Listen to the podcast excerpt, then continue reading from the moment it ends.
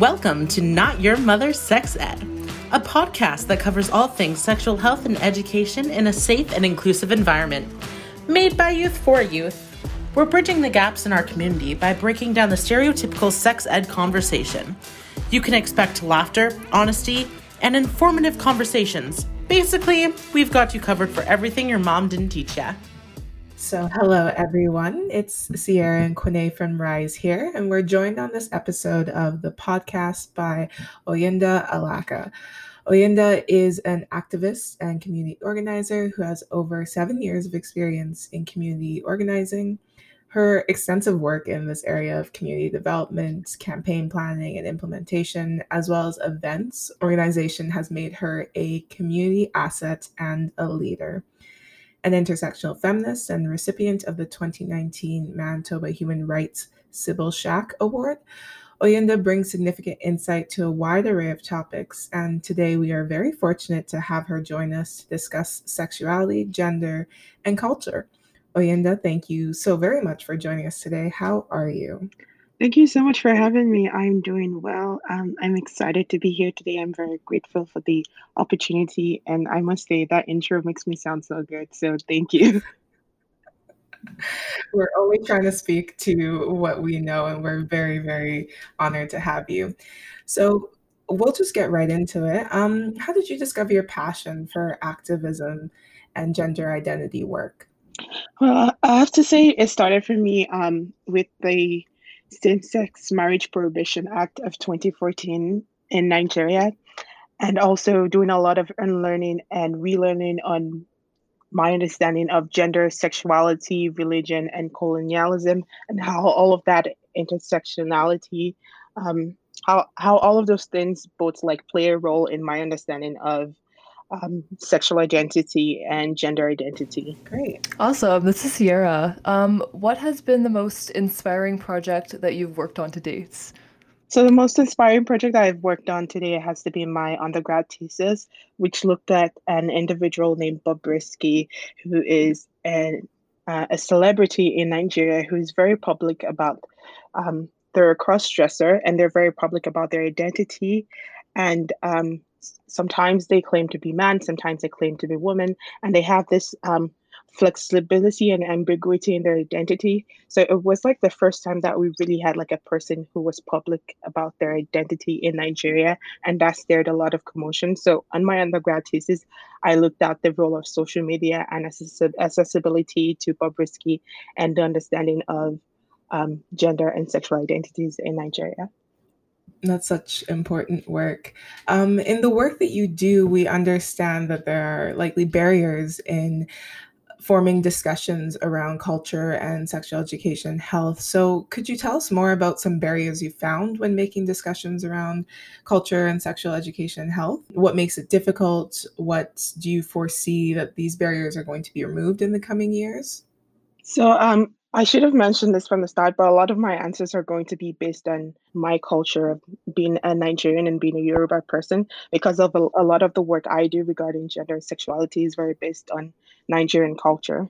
Mm-hmm. So I'm not going to have a lot of like not American opinions or views or things to say. But in terms of barriers, I want to say, first of all, is the access to education, religion, access to social media, and lack of decolonized thinking because due to Nigeria being a colonized country, a lot of people don't have that cultural knowledge of how we have multiple forms of gender and sexual expressions which are part of our culture, but people think there's only a binary way of identifying, which is the Western notion and Western cultures. So, because there's the, all the barriers with lack of um, access to cultural knowledge, cultural education, majority of the education that people get or people have is colonized education. So because of that, people ha- don't have access or don't think outside of Western notions of gender and sexuality.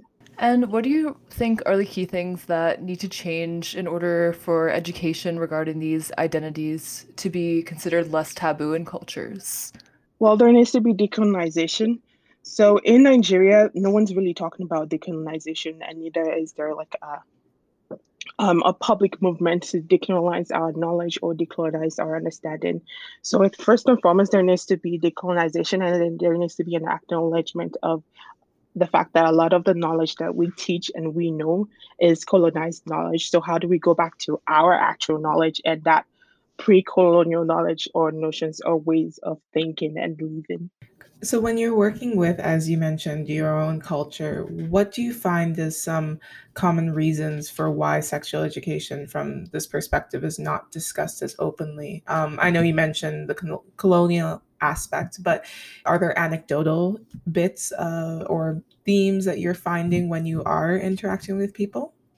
Yes, a lot of people say um, it's against the Bible or this is uh, a Western notion, as I said before. So a lot of the arguments mm-hmm. are like the Sodom and Gomorrah argument of the Bible, and how people, um, how God turned a whole place into salt because people were practicing multiple forms of sexual expression. So a lot of people say, "Oh, this is against the Bible. We can't practice it. It's a sin. So therefore, we can't identify or think this way." Mm-hmm. In our consultation, religion and culture were cited as some of the themes that participants felt mm-hmm. they could not talk about things like gender and sexuality openly. Um, do you have any suggestions for how that might be made easier to have those conversations? For sure. I think first of all, you need to acknowledge why uh, why people find have such a difficult time having this type of conversations. And then once you acknowledge that then you have to educate yourself first because if you're going to try to educate other people on a certain topic you have to make sure you yourself have a certain amount of knowledge regarding that topic. You have to understand what statements are people making what arguments are people making what are their why statements why why are they saying this is a taboo? And then have your research or your knowledge or your stance on those statements as a comeback from when did you make that statement. And then you have to find someone who is open minded because you always need an ally, preferably an elder if you're dealing with a certain community, as you know, people are more likely to listen to elders over someone who's younger. So in those situations, make sure you're fully and well educated and make sure you're finding an elder who's open minded and then approaching them with that topic and then having that elder with you if you do decide to have this on a more bigger platform or on a more open discussion. Interesting. Going a little off book here, you're mentioning elders. Is that something that you have found has helped you in your activism work? And do you find that in if you do interact and work with elders of certain communities, are they coming back to you later for more insight or awareness or wanting you to talk to another group potentially? It's been a mix of everything. Um, there's been a lot of, I'm still struggling. It's still a struggle to have this kind of conversations in the Nigerian community in Winnipeg because people still come with this like Western or religious notion or the notion that this isn't part of our culture. But um, I found like people that are somewhere between they're considered they're not as old and old enough to be considered elders elders but they're somewhat of an elder in some specific spaces. And those people tend to be open-minded. And i've found that they're more likely to be like hey let's do an event regarding this or hey i'm i want you to speak to this group of people. So i found like the and my definition of elder that has worked for me hasn't been like the old old old people but people like in their 60s. They've also been people whose children have identified as um, queer. So. Hmm. And this is looking more at the educational aspect, but outside of the classroom, what more do you think can be done to ensure people are able to have open conversations around sexuality and gender? Outside of classroom, I definitely think there needs to be more spaces. So, for example, more events, or even like you know with like advertisements because like advertisement is a huge way people get knowledge and get education. So what type of representation are we having in uh, the forms various forms of advertisements we have across the city? So ensuring that um, representation is there ensuring that we're promoting diverse representation. Ensuring that when we're hosting events we're promoting events that foster spaces and we're creating safe spaces for people to have these conversations Great. Looking more at, you know, the contents of the curriculum as it exists now, what are some common areas of sexual or gender identity that you feel are most commonly left out or glossed over, say in the in the curriculum that's made available to children and youth here in Manitoba? Okay, so I only went through um, one semester of grade nine and no, sorry, one semester of grade 10 and grade 11 and 12 in Manitoba. So a lot of my education is from Nigeria, not really from Manitoba. But I would say for my two years in the educational system here, there is a lack of um, education on the history of gender and sexuality because I believe for for anything you're ever doing, it's important that people understand the historical context and how that affects today's society because there's always a history to everything and people if people don't understand the historical context of a certain topic or subject then they don't they don't understand the magnitude of their actions that they they're taking today or the roles they're playing today. Another thing i also noticed in my two years was like there was lack of safe sex education for everyone so it was very a binary and heterosexual form of safe sex education. And even with the safe sex education there wasn't really education teaching you how to use the various forms of practicing safe sex, for example, how to use a condom or things like that, or um, your different forms of contraceptive. Like I never had that education. I had to teach myself those things. So I think all there's a huge gap in our education system from my experience. But I also finished high school in 2014, so I'm not sure if things have changed over the last six years. But that's something that I know it happened when I was in high school. Mm-hmm. And jumping off that, how do you think that we can create safe spaces to have more open discussions about sexuality and gender? How would that be created? Well, people can start by creating events. So, like, create events that like people are more likely to come to. For example, you can host like a poetry night, and maybe one aspect of um, of the night would be talking about the history of gender and sexuality, or have someone write a poem or spoken word regarding their personal experiences with gender and sexuality. But I've noticed like art and theater is a great way to start conversation. So having little pits, you have to start inserting things little by little before you have a bigger conversation. So having those little forms of art pieces or art spaces would be a great way for people to start conversations and then um, create bigger forms of education. Wonderful. So, are there any projects that you're currently working on? And if not, are there any projects that you most recently just wrapped up related to your activism work that you'd like to share with us? Well, right now I'm not doing anything regarding my gender and sexuality activism work. Um, but hopefully next year I hope to pick everything back up. Um, I really hope to create more academic knowledge because um, another thing I opened I noticed during my undergraduate degree was there was a huge gap in the amount of academic knowledge that was available regarding gender and sexual identities, whether it be in Nigeria or other African countries. So I definitely would love to create those type of knowledge. So that's what I'm looking forward to working on. And how do you think an intersectional lens can help us examine some of the barriers that people face in having these open discussions about sexuality and gender? Well, first and foremost, I think intersectionality will help us acknowledge why and how these barriers exist in the first place. Because oftentimes, when people in the West are talking about homophobia in um, the global South, they often come at come at it with this like colonial mindset, like, oh, why are they homophobic?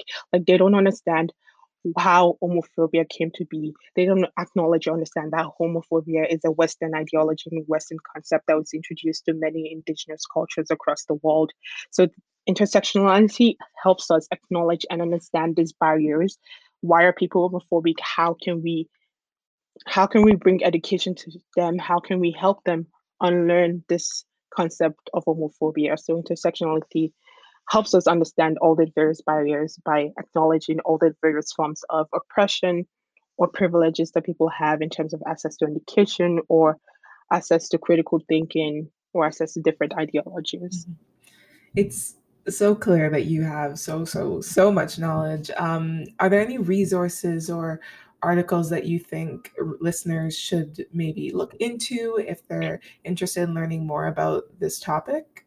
For sure. Again, as I said, all of my resources are very Nigerian, but there is a book, mm-hmm. the first recent book, I would say, a publication called She Called Me Woman, and it's a collection of personal stories of female identifying people that live in Nigeria, talking about their experiences, whether identifying as a lesbian, bisexual, or transgender woman in Nigeria. So I definitely advise people to read that book called She Called Me Woman. I'd also advise people to go on Twitter and um, engage. There's a lot of work being done on Twitter. Um, Twitter is like I wish Twitter was was uh, was a resource you could quote in many academic papers because there's a lot of work being done on Twitter. But you could also find out about people. For example, there's a writer named Akwaeke Emezi, who is a transgender person. Um, they live in the US, but they're Nigerian, and you can support their work. And they do write about their experiences as a trans- transgender Nigerian. So there's a lot of things happening on Twitter, but you could also check out Nasty Boy Magazine on Twitter too, and check out Zikoko Magazine too. Yeah, that'd be wonderful. I, I definitely agree with that sentiment about Twitter. And is there a way for listeners that can follow your work or just follow you in general? I'm on every single social media platform. And it's basically just my full name. So Oyindamola Alaka on Twitter, LinkedIn, Facebook, Instagram. Awesome. Um, well, I think those are all the questions that we had to ask, but thank you so much for being a guest on our podcast, Oyinda. You offered some really great insight into some of the barriers that people might face in having open discussions about sexuality and gender, and some really great suggestions on what can be done to be make having these conversations a bit easier and more accessible to everyone. I know from Kwan and I that this was very helpful, and I'm sure that our listeners will also think the same. So we wish you the best of luck in your future endeavors. Thank you so much, and thank you for the privilege and opportunity to speak. Thanks for listening to Not Your Mother's Sex Ed. Let us know what you thought by sharing a review. You can subscribe and share our episodes through Apple Podcasts, Spotify, and SoundCloud. Connect with us on Instagram at NYMSexEd or notyourmothersexed.com.